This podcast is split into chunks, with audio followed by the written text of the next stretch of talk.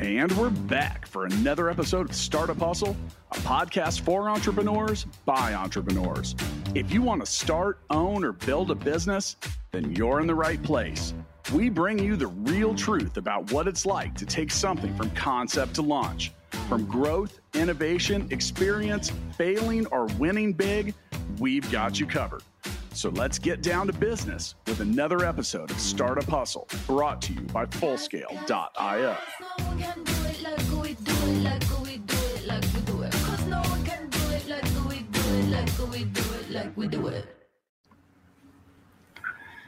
What's up, hustlers? This is Andrew Morgans, founder of Marknology, host for today's episode of Startup Hustle, uh, covering all things e commerce and Amazon. This show is brought to you by Fullscale.io today, helping you build software teams quickly and affordably.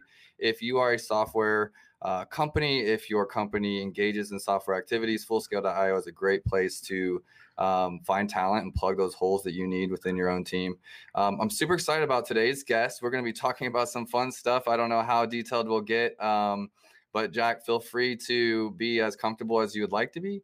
Um, we're going to get into the show. Jack, say hello. Hey, what's up, everybody?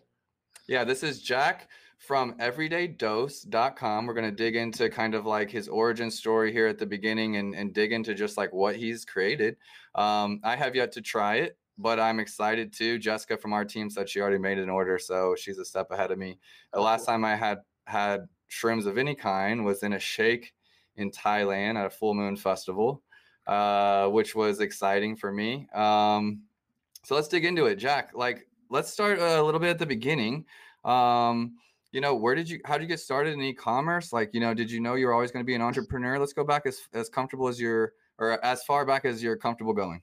Sure. So e-commerce is pretty new to me actually. It's very new, less than 3 months. Okay. So a lot of learning over the last 6 to 12 months actually, just like setting it up to get ready for where we are today. But before that I was actually in the club business in New York City, okay. uh, the Airbnb business and uh, so this is very new. Um, can we talk yeah. about that a little bit? Like, sure. so I'm in the Airbnb business. Um, I manage about 20 plus here in Kansas City. Um, as kind of like that's my sec my second or third business that's outside of Amazon. Um, I really fell into it because I love traveling, and so it was, you know, swap out my place while I'm traveling and not lose as much money, and it just kind of grew from there. With my digital marketing experience, from photography to the copy to the reviews, which is very similar to Amazon, uh, it just made a lot of sense for me to run. Um, that's badass. thank I you. Was, I was I was on um, AirDNA which is a platform to basically look at rent to revenue ratios. And I was actually looking at Kansas City a while okay. back. And so it's very cool that you opened up so many. Thank you. Uh, when I, so the same thing, I was traveling, I wanted to rent out my apartment, realized that, whoa, this is actually making me real money. So I opened up another one, another one. Before you knew it, I had a whole portfolio in New York City. Which is um, it's it's the uh we won't get you in trouble here, but it's like it's really hard to Airbnb in New York, right? Yeah, we got shut down on most of them, and even like so, how I was able to avoid that loophole is I'd make deals with landlords, and I would say, hey, listen, I'm gonna rent the like I'm gonna rent multiple units in your apartment building. I'm gonna put someone to live in each unit. They're gonna manage it, and we're gonna rent out private rooms. So in-home, basically, in-home private room is legal in in uh, New York City so it was basically just like a live-in house manager, and we just basically said to like artists and musicians, "Hey, listen, you could live in New York City for free. Don't fuck up, or you're out. You know, mm-hmm. make sure it's clean, make sure the guests are happy, and you're good to go. You've got free rent in New York City. So did that for a while. But even like New York City's Airbnb task force, it's the mayor's office task force, which was funded by the hotel industry targeted even private rooms. So even though I had very successful private rooms in in Williamsburg which is a which is a area in Brooklyn. Uh, Love Williamsburg. Yeah, it's pretty. I like it a lot. Too. I still have my spot, even though I'm in Topanga right now. But they like they would knock on doors. They'd say, "Hey," they show their badge. "Hey, we're the Airbnb, oh, not Airbnb task force." They'd be like, "We're a part of the New York City task force. Uh, can we come in?" And they're asking, "Can we come in?" So the, these guests are like, "Ugh, yeah, sure." And they would just find little infractions and like write infractions on the building and then i would get in trouble with the landlord we would get kicked out. So at this point i pretty much just have one airbnb which is kind of a bummer. it sucks. Yeah. That's fine. I uh, we, we face some challenges here in kansas city. I know new york is like taking it on in a huge way. Mm-hmm. here more so they've implemented policy um that just like stupid little loopholes like but ways to get around that is like having an in-home host or like you know they'll approve those no problem um i did we did a container home uh so Oh, we brought wow. a container over from china and turned it into a mini home and was airbnbing it out and how much, it's how much did that cost to to buy the container and to uh, build it out? uh, around 30k um and it could be done cheaper but i was moving fast and i had to redo some stuff some mistakes um i also put like a fence around the yard and like you know real plumbing and did like i definitely didn't cut corners um Was it sept- was it septic? uh, it has its own plumbing.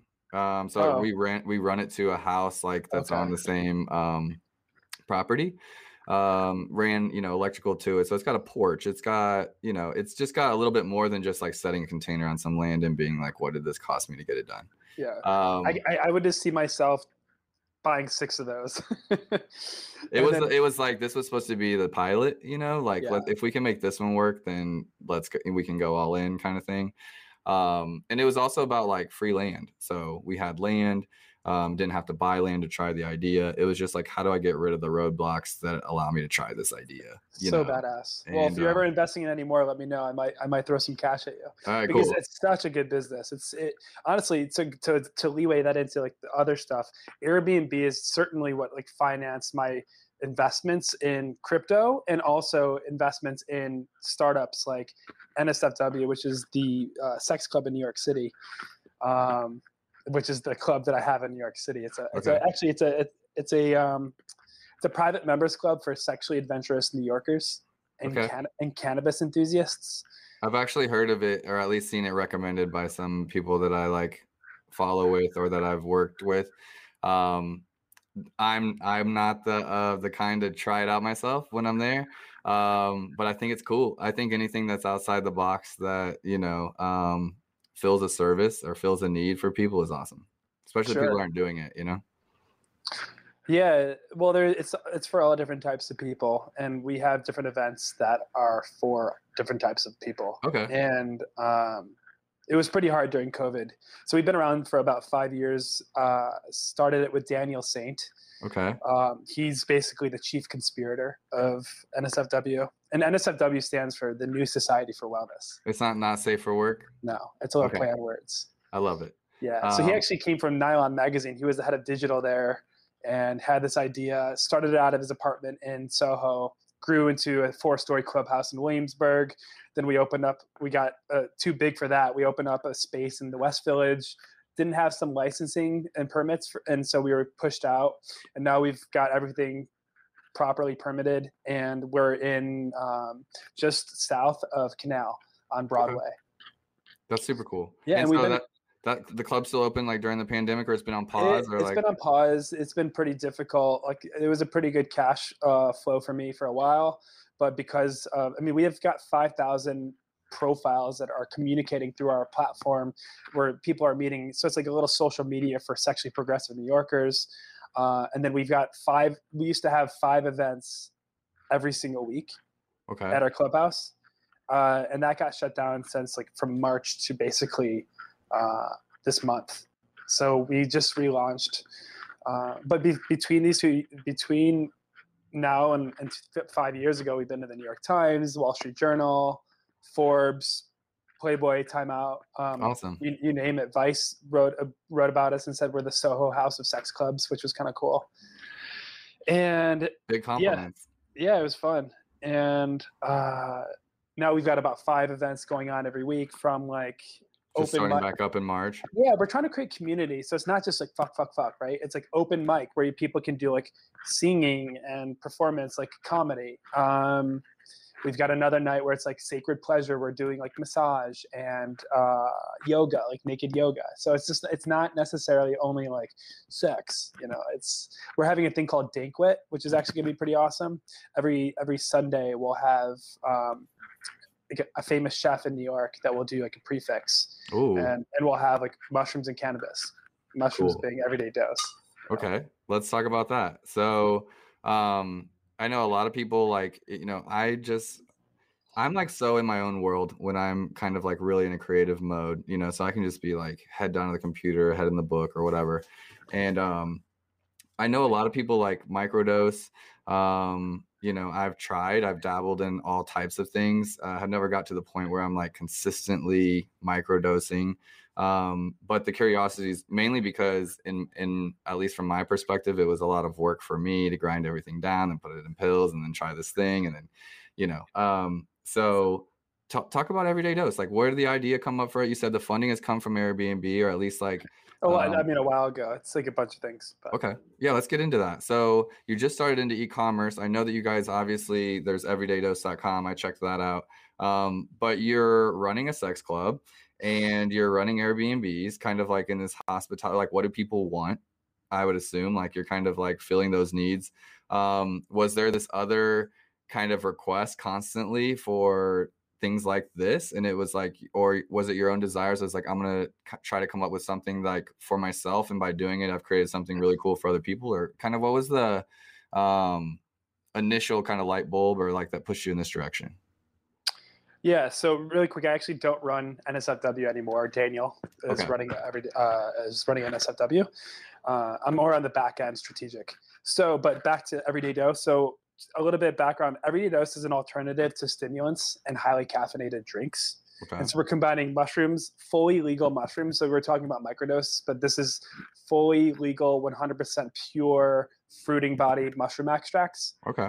Where we're doing like beta glucan testing uh, testing for mycotoxins allergens and molds and heavy metals we're also mixing collagen and nootropics like l-theanine so how i got started uh, is my basically for myself. So for 20 mm-hmm. years, I was on Adderall.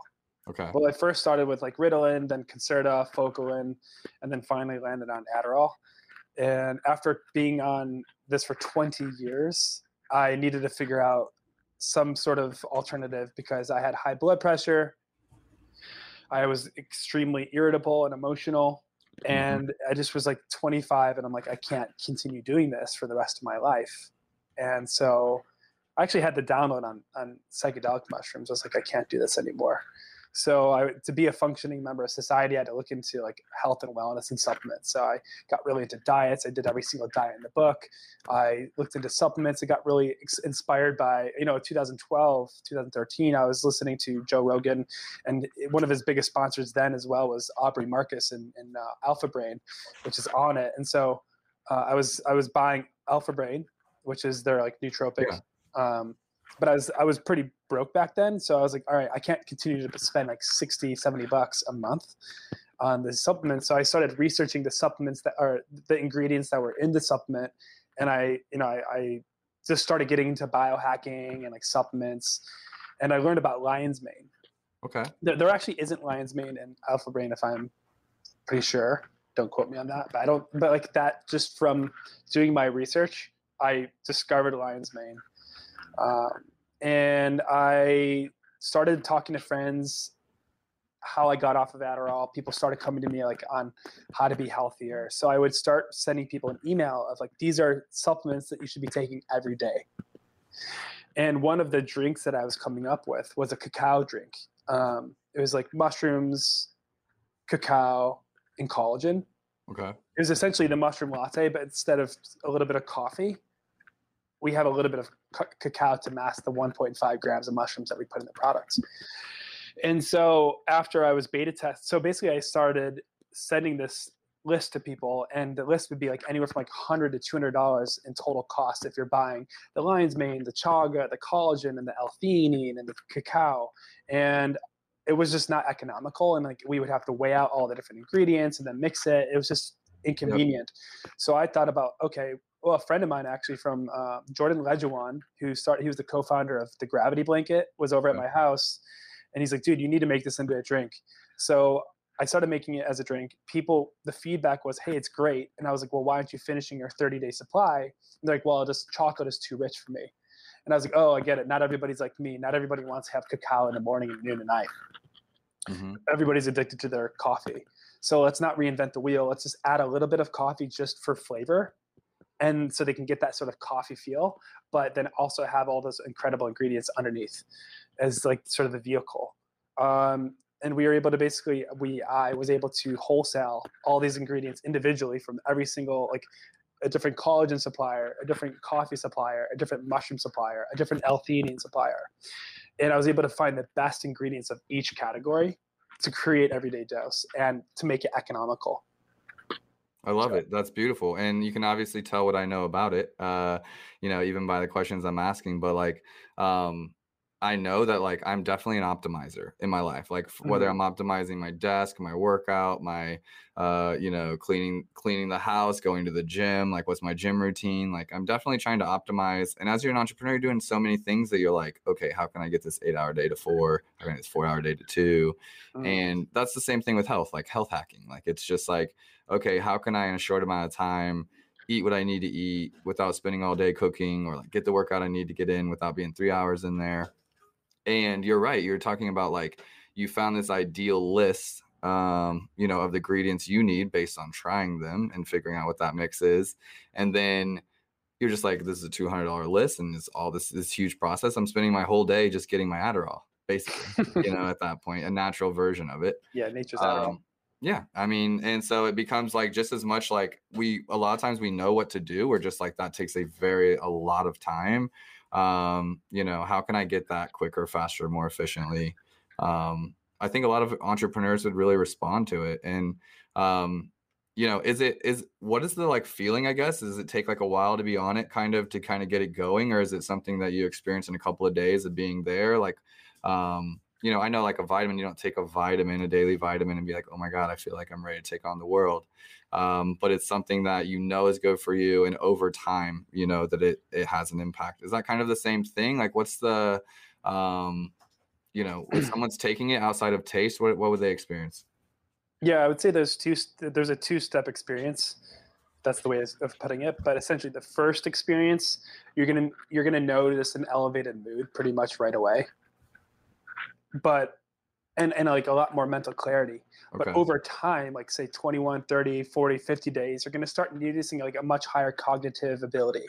So you're gonna notice like the memory, your, your memory memory is increasing, your verbal fluency is increasing, and just overall you're better you're getting better sleep okay and That's with better one. yeah sleep is huge because if you're throwing so much caffeine in your body every day like you might be able to fall asleep but are you staying asleep hmm like are you or maybe you're having trouble falling asleep and finally you fall asleep you can sleep or maybe you wake up in the middle of the night because you have to pee.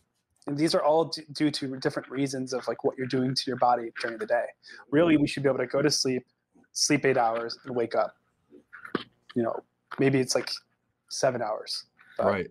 yeah. like depending on your human like makeup or whatever like whatever that person individual person is no. Yeah. um i And think you're exactly right. And then um yeah if you're just like if you're hyping up your your adenosine like adrenaline and your cortisol it's going to be really hard to, to basically calm down and slow down. So is that a dog? Yeah so i have a puppy. I'm really sorry. No um i uh i've been an entrepreneur. I'm going on seven years and um i haven't had the time for a dog. I've just been like to be a good dog dad or like whatever you got to give them time you got to play with them you got to like you know raise them right i guess. And um so during the pandemic i've just been like i know a lot of people move to that or whatever but i'm like i've got a yard now. I've got like you know some employees that can run stuff. Um, i've got my mom moved here. Um so i don't i knew what i was getting into. I still didn't know what i was getting into. This little guy is a monster. I'll show you. Come here.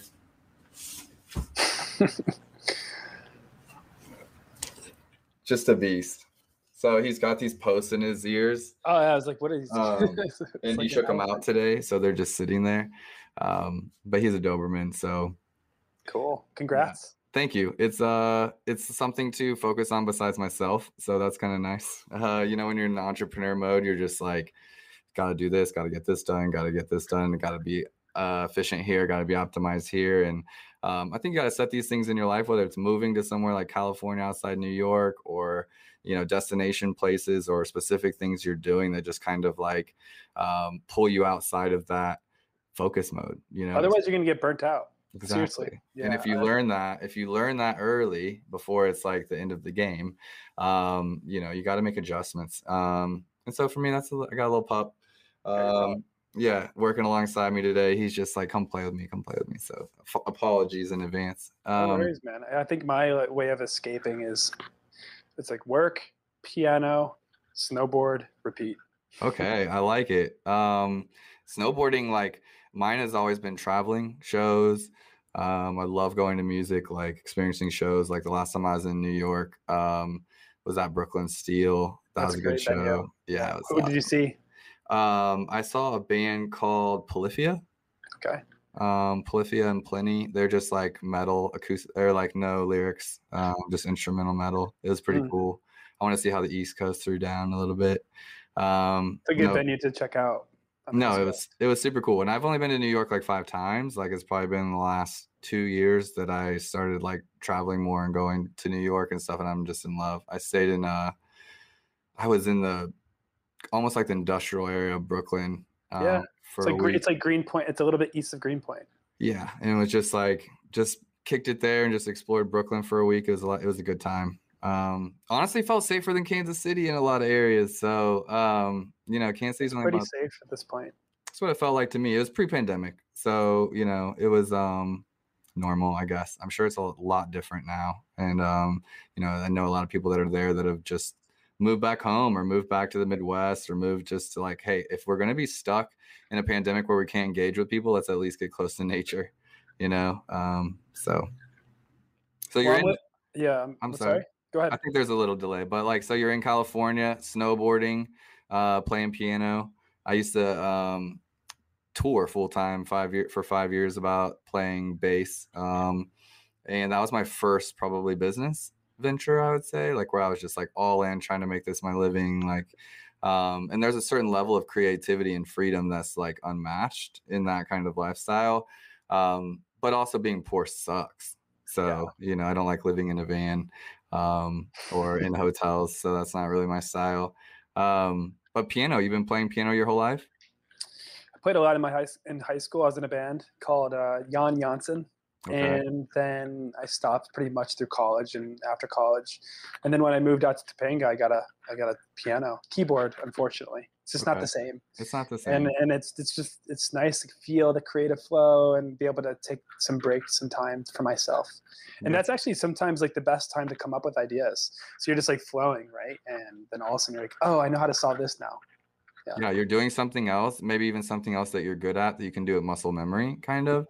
And i feel like it's in that when your brain disconnects a little bit and you can process other stuff um, versus if you're having to focus on what you're doing like something you're not great at and you're having to like learn it your your brain's occupied you know? Mhm. so i've actually really struggled during the pandemic to find new hobbies outside of like traveling and shows and stuff like that that actually allow me to disconnect um, you know, versus just being super hyper focused on a problem. Um, and I think that's where like everyday dose, it just keeps tying in, right? But like um my my wants or desires to even like try microdosing or try some of those things is like hearing about the sweet spots and creativity that you can find um, you know, when you're dozing like that. And what is what is that like? What kind of creativity is that like? You know, um, as a business owner, I constantly go back and forth between like I'm a creative, but I know that I need to be super organized and like business minded and like systemized and process oriented um, to grow my business and to get things done. So it's like this constant back and forth of trying to switch between the different modes. Um, that's been a challenge. Yeah, I've had to I've had to I'm always on the creative mode, but recently I'm more on the operating mode. Okay. To go into like more everyday dose and DTC and e-commerce stuff, uh, I would say supply chain and logistics Mm, uh, is just a complete headache. it's a lot. It's a lot. Yeah, especially when you're first launching and you don't know what kind of demand you're going to have. Yeah. So I ran into the situation recently where like we're bringing in 100 to 200 new customers a day, which is stupid. It's Um, crazy awesome. subs- subscription and we're going to be running out of supply very soon. So like right now i've got like our so we, we make all of our boxes in china. Okay. and we then assemble them in the us and we of course do our manufacturing and and, and, and blending of our ingredients all in utah which is like one of the top nutraceutical areas. And uh, i've got about 5000 boxes on a ship right now. And we're going to be running out before that ship lands So just trying to figure out and navigate how to navigate the customer experience of okay, giving them what they want, but also not having what they want. It's been- Right. you- yeah, it's been it's quite been quite challenging doing all these different things with e-commerce. So I'm sure you can teach me a lot on that stuff. Well, it's uh, it you know, we've had that problem with the brand that we've forex year over year over year over year for four years straight, and um, each year we try to plan a little bit better, um, logistically. But like we can't always we're we're launching 200 new SKUs with that brand a year, and it's like we don't know which ones are going to take off and which ones aren't. And um, you know, because it's it's it's a bit of a leap of faith. You do your best to optimize them. You do your best to have a strategy. You do your best to have a go to market plan. Like you know, and then you there's a part of it that's like let's see how the customer reacts to this um So, so really just- quick, can I yeah. ask you? So when you have 200 SKUs, are you sending those SKUs to Amazon to to warehouse for you? Yes so You don't have to worry about storage. I forget how that works with Amazon. so with amazon so like i help brands with e-commerce websites we actually have fulfillment by marknology here which is a 3pl warehousing so i understand logistics as well um, for my own brands i wanted to be able to to run my own stuff and so we've just opened that up to some of our customers as well um, but when it comes to Amazon, it, it can be either or. So almost every brand that sells in a- in FBA and sends their product into Amazon to fulfill it, I also suggest that we have a warehouse set up with a backup SKU. We call that FBM, fulfilled by merchant, where if they run out of inventory at Amazon, it kicks over and then that warehouse can start shipping direct to customers. So it's not prime, but it's the next best thing. And so we're never out of stock. Like um, momentum is like super important in, on Amazon. It's an algorithm. Um, you know, like let's say you had 200 customers that are on subscribe and save on Amazon, which is like subscription where it's, you know, reoccurring. Um, Amazon's going to punish you if you don't ship to them on their reoccurring order. it makes Right. sense. Yeah. Yeah. So, and it's like that's a scoring system. On your end, you have to deal with customers being upset and keeping them, but you're not going to get like shut down from Amazon or Amazon's not going to like slap your wrist if you're just doing it directly on your website. So, that's also what makes Amazon amazing. Sorry, this guy is crazy. That's what also makes Amazon amazing is um, the consistency and customers understanding what they're getting and trust, you know, because Amazon enforces that, which makes brands do it versus websites are um they can be like you know have you ever ordered anything from like an artist and they're just like you wait like almost six months to get that hoodie or that album or like whatever it is um because it's just kind of the wild west when it comes to websites um amazon kind of set that standard. So it's um it's kind of dialing it in. We're always trying to have like 45 days of supply never too much that you're getting hit with tons of storage fees never too little that you're running out um you know it's about finding the sweet spot for sure So 45 days of supply with an average of how many per day? it depends on what your average is per So- day So, like you launched a new brand with 200 SKUs. How can a new brand be able to predict something that's new, how much to have of each SKU? So okay so the brand that we're launching with they're not launching for the very first time. Okay. they've they've already got SKUs moving and things like that. So sometimes this is adding another color to a product we're already selling or adding a new like flavor. So we'll go kind of off of estimates of what SKUs in the in that same category are doing. Um and then some of it is um like it they have other relationships like home depot and lowes and different stuff like that. What quantities are those companies ordering? So it in some in some instances they're ordering a lot more per SKU than others right? So they just got more. Um and then it's also like size size matters. So like if we have a really big garden product like let's say a fairy house versus like just a gnome um it's going to be different. We're going to be like you know we're going to send more of the gnomes in than the big fairy houses. And so it just becomes kind of like price point lower price point items we're sending more in. Um, higher price point items you can expect to sell less um, but at the beginning it is uh, it's it's a bit of a crapshoot like you know kind of trying to figure out that normal cadence um, but very rarely is it like you launch on amazon and instantaneously you've sold a pallet worth of goods like it's a ramp up so if you're paying Mhm. attention and you don't have a long lead time you should be okay if you have a long lead time that's where you're in trouble My Right. lead time is right now 65 days. it's long Yeah, so 30 days to manufacture, or 25, 30 days to manufacture, 30 days to send by sea. Yep. That's that's where a lot of it comes in. Um, and it could be that you have a second manufacturer for your boxes Mhm. that when the need comes, like cool, if you can get them at that price in China, fantastic, and save money on your boxes. But if it comes to a point of losing customers or paying a higher price to have an American box company, you know, give you some boxes in the short run. Maybe you know, you know maybe you know of a good box company that I could use. I do. Cool and then uh yeah like with like that do custom inserts and stuff yep i do actually um we'll have I, to talk about that i just toured them like a couple weeks ago um which was really cool because i've i've definitely been involved in like designing boxes and inserts and all that kind of stuff um but usually we're going to china and yeah, um, I, I, gotta send you my box. I'm really excited. To, I should I should have done it before the show, so you could be enjoying a dose with me. Okay, well, I'll have to order. Actually, I like to support myself, so I'll Word. get on there. Um, but I that's super exciting though. Sorry, I didn't mean. No, yeah, it's super cool. Like honestly, um, as I've been, I've been in the Amazon space nine years, and so I'm still learning stuff every day. Like getting to tour a box manufacturing plant and see how stuff works and like how they're how what how this is new high tech and how this is old tech and um, still learning different parts of the process because when you're going direct to consumer from manufacturing it especially if you're manufacturing it yourself to when it arrives in their in their house and how they're feeling and experiencing it is like it's a long chain. Um, and so there's stuff all along the way. 15, I've got 15 vendors to get the starter kit to their house. Yes. That's a lot to coordinate. And so then it becomes, you know, in the same way that Marknology, like Marknology, my company has built out more services and more services because I realize if I'm trying to solve their pain points, like brands and you know manufacturers that we're working with, their pain points are having to deal with 15 of us doing mm-hmm. all little different things for their business. And so it's how can I take how can I take some of that pain away or take away some of that struggle and be like, okay, yeah, we do fulfillment as well. Yeah, we do photography as well. Yeah, we can design your inserts. Like you don't need a design firm and this, you know, and there's, you know, obviously if you're if you're specializing, and that's where I think you come in, is that you need to go to all these different ones to find the exact experts. Um, that can be a challenge. Um, but if you're like, um, if you're like, this is exactly what I need, and this is the hard way, and then from there you figure out just little ways to make it easier and easier. And mm-hmm. You know? It's also nice to be able to know, okay, this is what the fair market price is for this. This is what the fair market price is for that, versus going to like a co-packer and they're like, hey, I'll source all the ingredients for you. I'll find your packaging and I'll blend it for you and I'll ship it to your warehouse. They're gonna they're gonna mark everything up, mark everything up, and it, and and also you don't have control of who are the vendors that they're using for for their collagen or their coffee or their mushrooms. So for me, it's been really nice to be able to know, okay, I can get the top, like the number one mushroom company.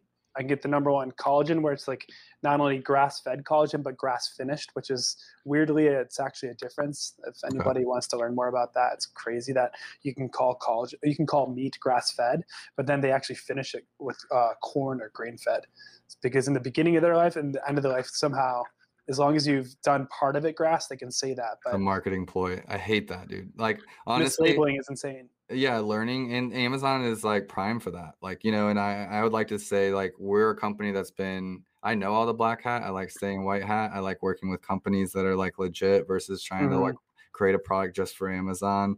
Um, that's a lot of the big buzz, but that's just not what we do. Like we specialize in being bringing brands to Amazon or, or maximizing them on Amazon, not creating brands for Amazon. Um, because I don't specifically around the supplement space. Like I've built brands from zero to over a million a year on Amazon um, from inception, you know, and so I've seen and I've done that in the supplement space. So like I understand the competition there.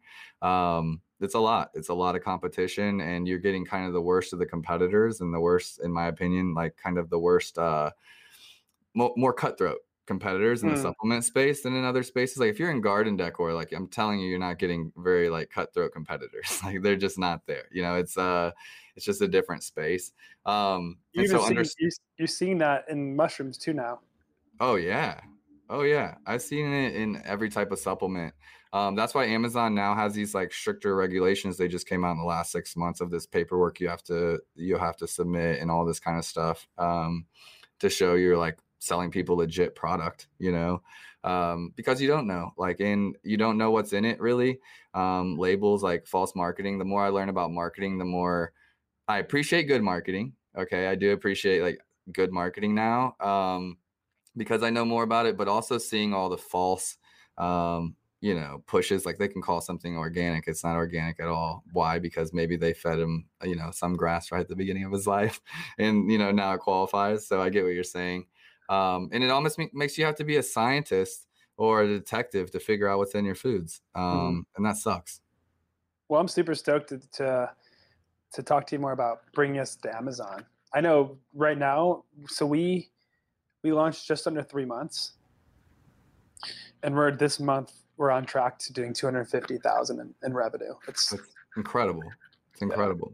Yeah. What's been your go-to market like strategy off Amazon? Like, you know, what was your kind of outside of just creating an amazing product, which I do think is the most important, um, because I can sell turds, like I can sell anything really, but it will it will eventually have an end of the life cycle, right? People will start reviewing it. People will like word of mouth will eventually kill it. Like it is about ultimately having a good product, and then from there um was it influencers you know? Was it kind of like you know sales funnel type stuff like getting people to try it?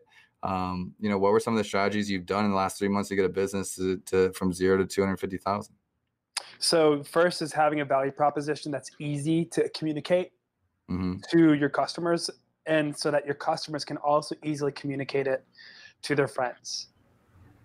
Because then they act as like the facebook ad mm-hmm. right and if you have a good product in a category that's popular, I guess, with an easy value, like a value proposition that's easy to explain to your friends. I think with good branding, your Facebook ad spend is actually going to double or triple because you, you may spend 20 $30 cost uh, for an acquisition. However, that's now $10 because three people have, they've now recommended three people. And if they're subscribing and they're, it's a, you know commoditized product in regards to like a consumable um, where it's something that they're going to come the goal is that they enjoy the product they come back and buy and become a subscriber yeah. um, that's which, actually the that's the one thing is like we don't have profit very much on our first starter kit. Like yeah. we're not really making money off off the first order. It's really because we're offering this glass vessel this spoon this mug and a box that we offer for free shipping all for 39.99 40 bucks and then it's more about the the resupply bag that we send in a compostable mailer. Got it. I love it. And that's honestly with Marknology services. Like when we engage with a brand, I'm not making money a lot of times when we sign to start working together. It's, you know, because I've spent nine years learning what I know and I'm exchanging that in the first few months, right? The team is we're it's like a knowledge transfer of everything that we know. We're like, hey, this is basically like going to school to get a doctorate degree. Uh, like as far as the amount of time we've spent studying this topic, and we're going to give that to you as a brand. You know, whether that's branding advice, messaging advice, SEO, advertising, profitability with logistics. Like it's just this big dump in the first three months. You know, um, and it's during that time that it's like no i'm so i have to be more particular about what brands we choose like how long are they going to stay with us? Do we think that there's upside to this? Is this like a product that's going to continue to grow? Um, you know like are they going to release new products over time? Like you know you're thinking about all those things now as an owner that can choose like honestly there's probably 50 agencies in the world like marknology maybe and we're not all created equal you know what I mean? So um, if you think about the number of product-based companies there are by those 50 agencies, it's it's crazy math to understand like um, how many people need what we do. Mm. And so mm. because of that, it's um, I need you like it's about making them understand that you're in it for the long game, that this is a relationship. You're trying to be as part of their team, not like a, a contract team. Like we're trying to be part of that team. Um, and there's just like, yeah, in that first part, we're like, look, we're giving you a ton of value at like hardly any cost in exchange for like the amount of time we've put into learning this. Like how much time did you put into getting the formula just right? You know, um, and there's that first exchange with the bet that we're going to continue to work together for a while, you know? Um, so I totally get that. And um, I think anytime you're bringing value early, though, you're in a good position, um, you know, to gain customer base. I, I mean, it's really like the bar is set so low in my regard, in my opinion, from like brands and how they in, interact with customers and the service level they provide and stuff like that. I'm like the bar is so low that if you just come in providing value and like actually like respond to customers like you know issues or their reviews like brands don't even respond to the reviews on amazon that customers leave positive or negative i'm like you have to engage just like social media or anything else Um, we, people want to talk to real people. They want to buy from real people.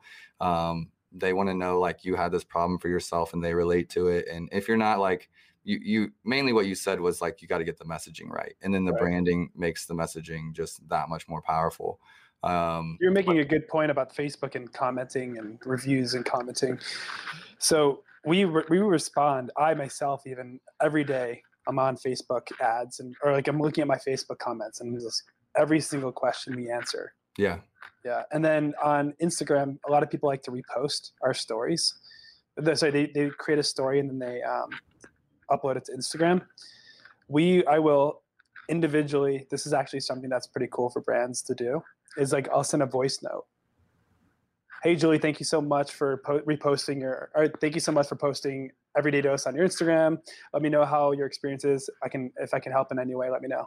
That's super cool. It literally takes like ten seconds, and I maybe spend five minutes a day hitting up customers who will repost Instagram. I love that. It's genius because um, it's not that it's that novel, but it's like no one else is doing that. Personal. So, like yeah. you, you actually hear my voice. Just engage. Like, um, you know, I know a girl that's in Miami that runs an e-commerce brand. Um, Hannah, she's been on the podcast before. And one thing she did that I hadn't seen before at the time, this is a little bit back, but it was like with every purchase, she had kind of this video um, that was like, "His Hannah, like, thank you, you know, and just like you're getting to meet the owner that made these things um, in a video in a personalized way um, not individual to individual like that, but it was still just like a thank you video versus just a thank you email. And it was like a spin on it, you know? And it's so, um, I think personalization is, is key to like growing e-commerce. Um, and Amazon makes that hard, but there are a lot of ways to do that within Amazon. You just got to be savvy, you know, and understand like what your goal is. Like, you know, from, from like, it could be as simple as, um, you have the starter pack that you sell on Amazon you don't offer the refills there or something like that. You have the starter pack. Um, and for people to sign up and subscribe, they got to come to the website or to register that, you know, or there, I mean, you could do it both ways. Um, but that's a simple example of like you're selling that there and then you're connecting with the customer outside of Amazon to get their like name, address, email, however you want to stay in contact with them, social media. If you're doing it, if you're walking the line correctly, I don't want anyone that's uh, in Amazon in Amazon to like hammer me over the wrist for this one. Um, but it's like the same thing would be like if you're selling a printer and then you have a warranty and need to come to the website to register the warranty. And it's then that you collect their customer data that you can talk to forever. So knowing how to understand those marketplaces that do kind of protect the customer, um, how do you engage with them? How do you connect with them? How do you personalize, um, you know, your messaging? It's huge. Good advice. Mm. So, what are the what's the platform that a lot of your customers are using for for um, recurring payments? Well, on Amazon, it's they have subscribe Amazon. and save, yeah. right? So it's subscribe and save, and we actually do a lot of product inserts. And so, like, let's say you're a pet supplement company, you have a high cost of acquisition, like it's cutthroat out there. Um, but we know if we get a customer and we have a good product, we're going to keep them for a long time. Good customer lifetime value, and so um, in those instances, like from we'll, we'll do direct mail follow up. We'll include like product inserts. We'll include like a sticker with a rebate and a discount back, like reminding them about subscribe and save. Like, hey, this is the second time you've ordered. Like, do you know about the subscribe and save program? Like, you can save 15% by setting it on a reoccurring order cycle. Um, you know, just like we're doing those extra touches instead of just being like, well, they should know about it. You know, like we're doing all the touches to be like, um, you should engage in this program. Here's how you do it. Um, or there's if they're doing it on a on the website um, i haven't actually been engaged with a brand in e-commerce that's doing a subscription model where i'm in charge of setting it up. So so um, we're u- we're using recharge. Okay. And so there's like recharge which was like the dtc recharge uh, subscription platform. And anybody on here who's going to maybe try that mm-hmm. get ready for so many problems like in their customer service like oh gosh, it's been so difficult. Everything needs to be completely custom programmed and okay. still super clunky errors. And uh, I was wondering if you maybe knew of a, an, an, another one no, one thing I really like about the Amazon platform is like, as for all the reasons people don't enjoy it, like they're hiding customer data or not allowing you to do pixels or like things like that. Um, they now have attribution, so you can track like how much of your traffic is coming from your Facebook ad and landing on Amazon and looking for you. Um, you can do a lot more stuff than people used to know. And one thing I'd say is that you don't ever have to handle the data. So you're not having to run like um, a lot of that authentication, a lot of that security stuff that you need to do if you're like keeping people's credit cards and then recharging them on a monthly basis. Like, in, if you're on Amazon, that's not even part of your you don't your worries. You know what I mean? So yeah. Um, so we actually don't either. So recharge is, is like, they're the they're the ones doing it, right? And now you're but you're in a way captive to them because yeah. you need what they offer. Um, you know, so I think that's that's kind of where it's at. And then it's like they're if they're like, hey, we're the only one and we're the only one that does this, you have to deal with it. That's where it really sucks. Um, but to each their own. Um, you know, a lot of brands that we start with actually have a website and then they just redirect to Amazon for a long time. Um, why would someone do that? So if, if you already got someone clicking on your ad on Facebook or going to your website, why pay Amazon the 20%? Is it 20%? Um, so it's like it's like 15% of the selling price. So if it's 100 bucks, it'd be like 15. Um, and then if you're doing FBA, it's probably another 15% depending on what you're shipping. A supplement bottle is probably pretty cheap. Um, or like a refill pack, right? But um, that's the pick, pack, ship fee. So they're doing all of the logistical handling. Um, that's about 15%. So I'd say it's about 30% overall. But the difference is um, like when you have a website, no one knows that you, ex- you exist. You do all these other things to get them there, right? Whether you're paying recharge, auth.net, your blogs, your front end designer, your back end designer, your uh, customer service platform, fulfillment, yeah, your customer service platform. There's all these little things that get people there um, that you either pay to maintain it or you're paying to get that traffic there. Um, and if you were to break all that down, all the way down to the labor you're paying to pick, pack, and ship the box, it's like let's compare right so what i love about it's kind of like you were talking about this earlier with the messaging and you're like it's it's a hot topic like it's a trendy product. I would consider that like demand capture thinking about it like you're you're in the game of demand capture. People are already looking for like shrooms or alternatives to adderall or things like that and you just want to capture those people looking for that. Demand generation is like you're creating something that no one knows about and you have to like make it trendy mm-hmm. right? So the kind of the two differences.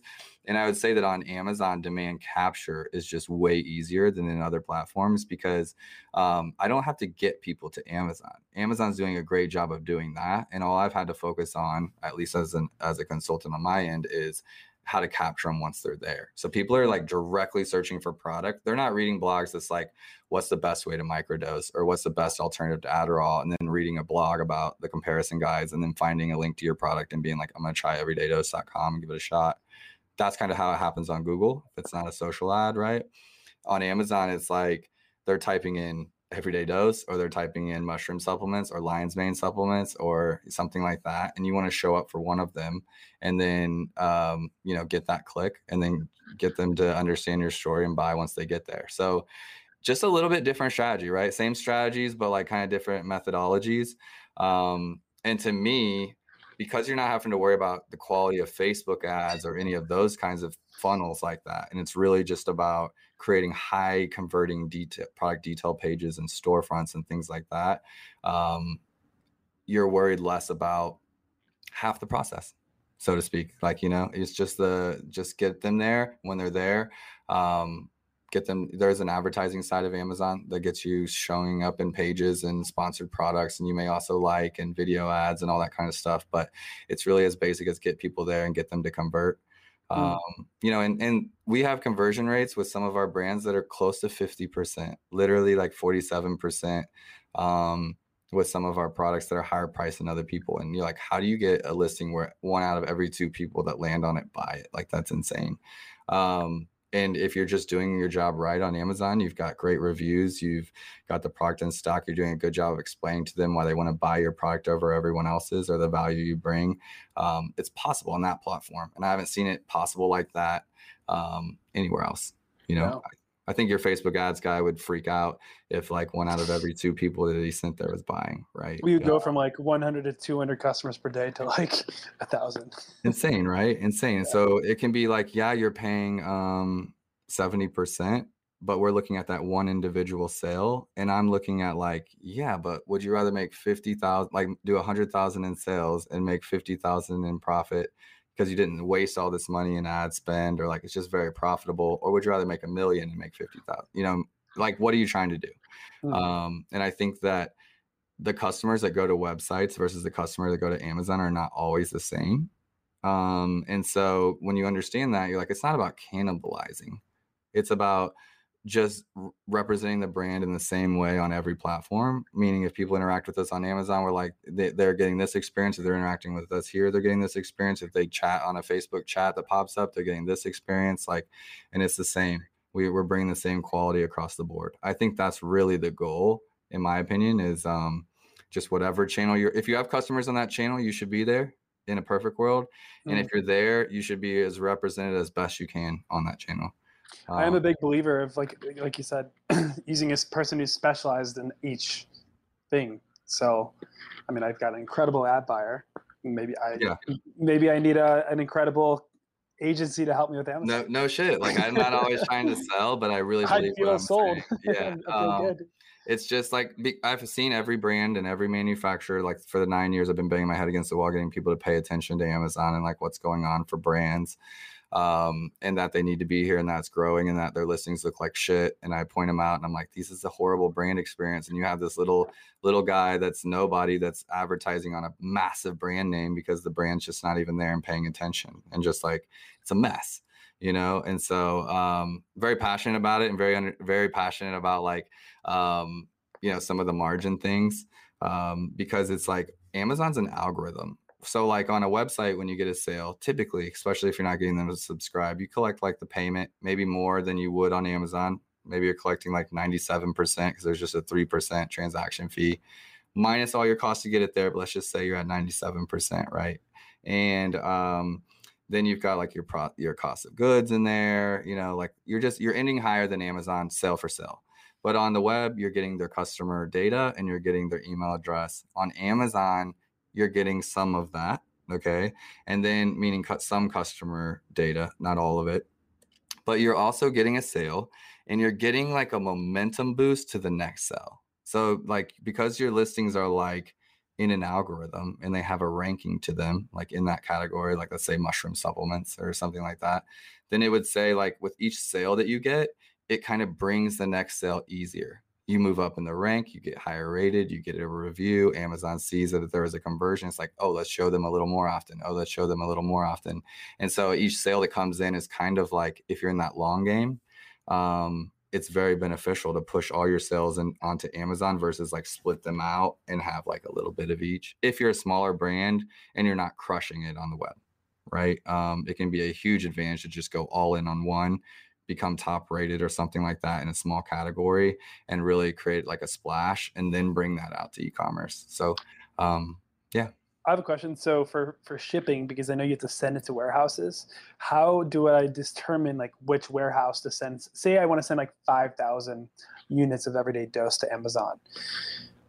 I know that they do like they have different fulfillment centers. So would I send one to like New York and one to LA, or like how would we determine that? So you, whenever you're like setting up your account, you tell them where you're warehousing out of, like where the products would ship from, and then there's you know there's hundreds of warehouses, and so um, typically they choose one close to you. I mean, it's like really cheap to get the inventory there. Amazon just makes it really cheap through their partnered system.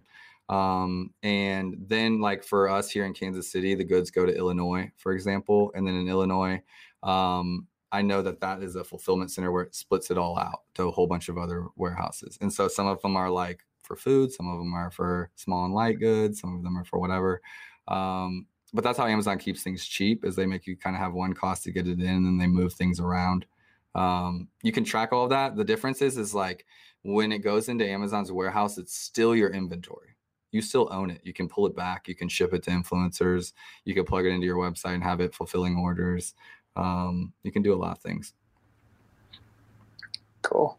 Cool. We're having some fun. Um, I get passionate just talking about it because I'm like, it it can do some really cool things. It's really just like understanding how to make it work for you versus yeah for sure especially because my, my, my biggest issue is logistics like shipping like issues all the time and if amazon's handling that for 15% that's not so bad right Yeah, and you can like they're sitting there. You can almost use it like USPS, and you just like go into their system and you like type in the customer's address, name, address, and say ship one, and it just like goes out to them.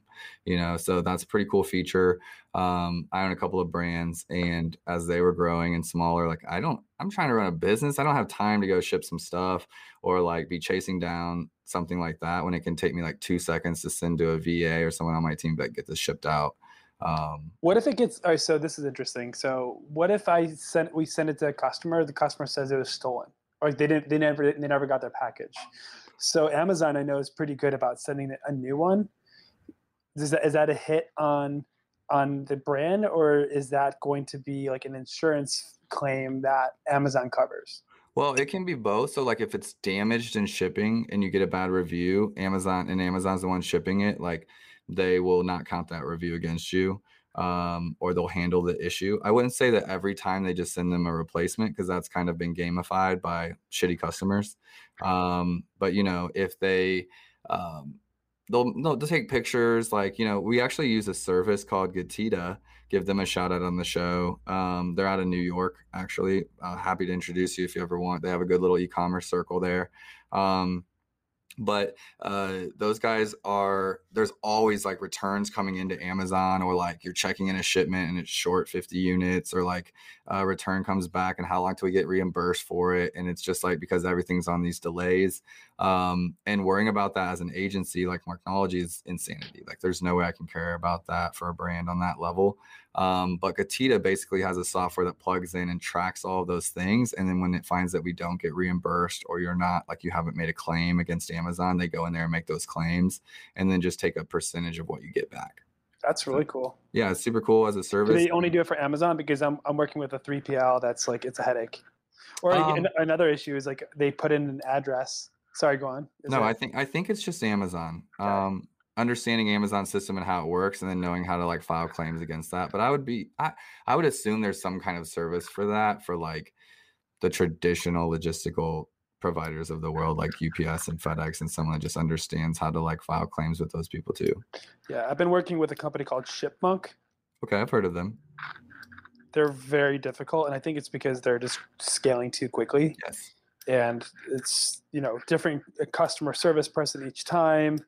No one understands like yeah it's just right been- it's, so been that's this is a massive thing happening in our area like obviously the pandemic um and they know, always blame it on the pandemic though. It's like well the logistics are just absolute shit and it's like Yeah. everyone closing all the stores up has made these companies scale at a level that like a business just can't you can't scale indefinitely instantaneously.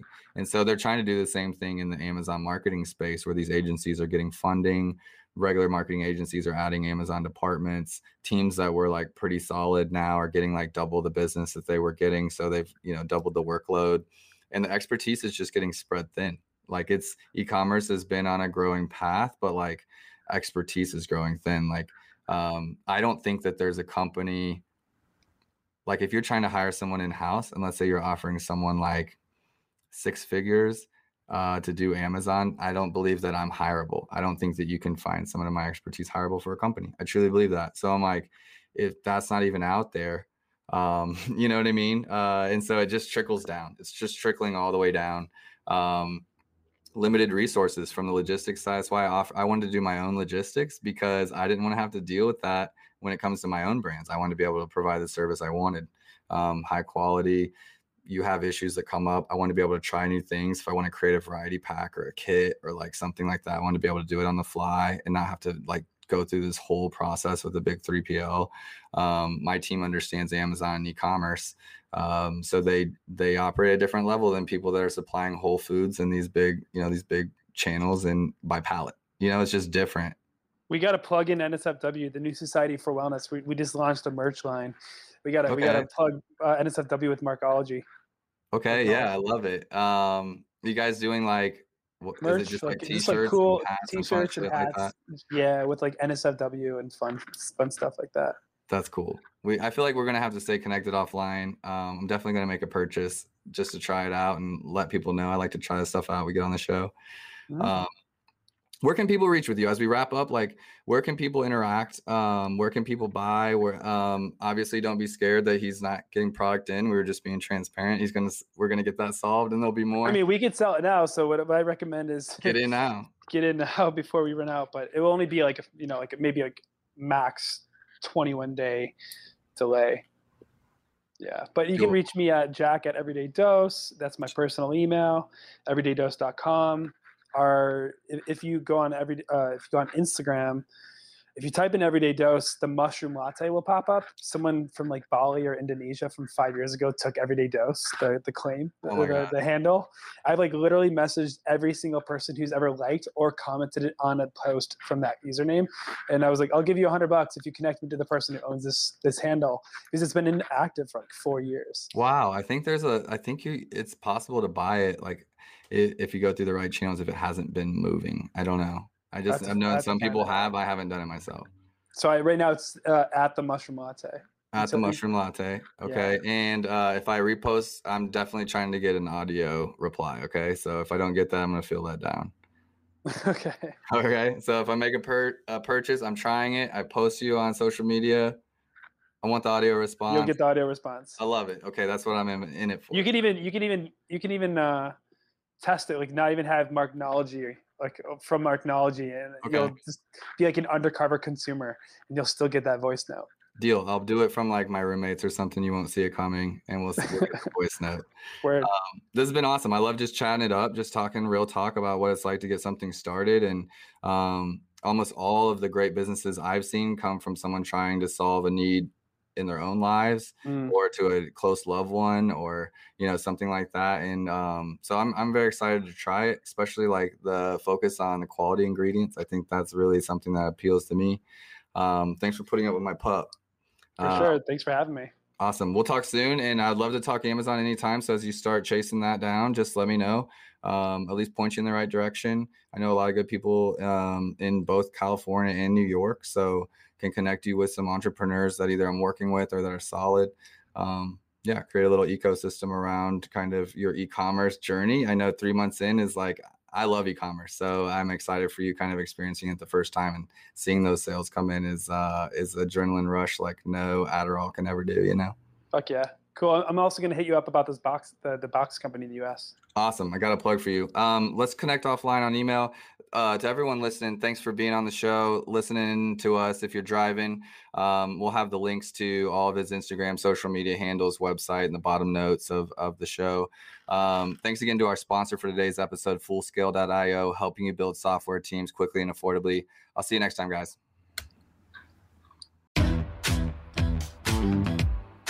Startup Hustles brought to you by Fullscale.io, helping you build a software team quickly and affordably. Make sure you reach down and hit that subscribe button, then come find us on Instagram. See you next time.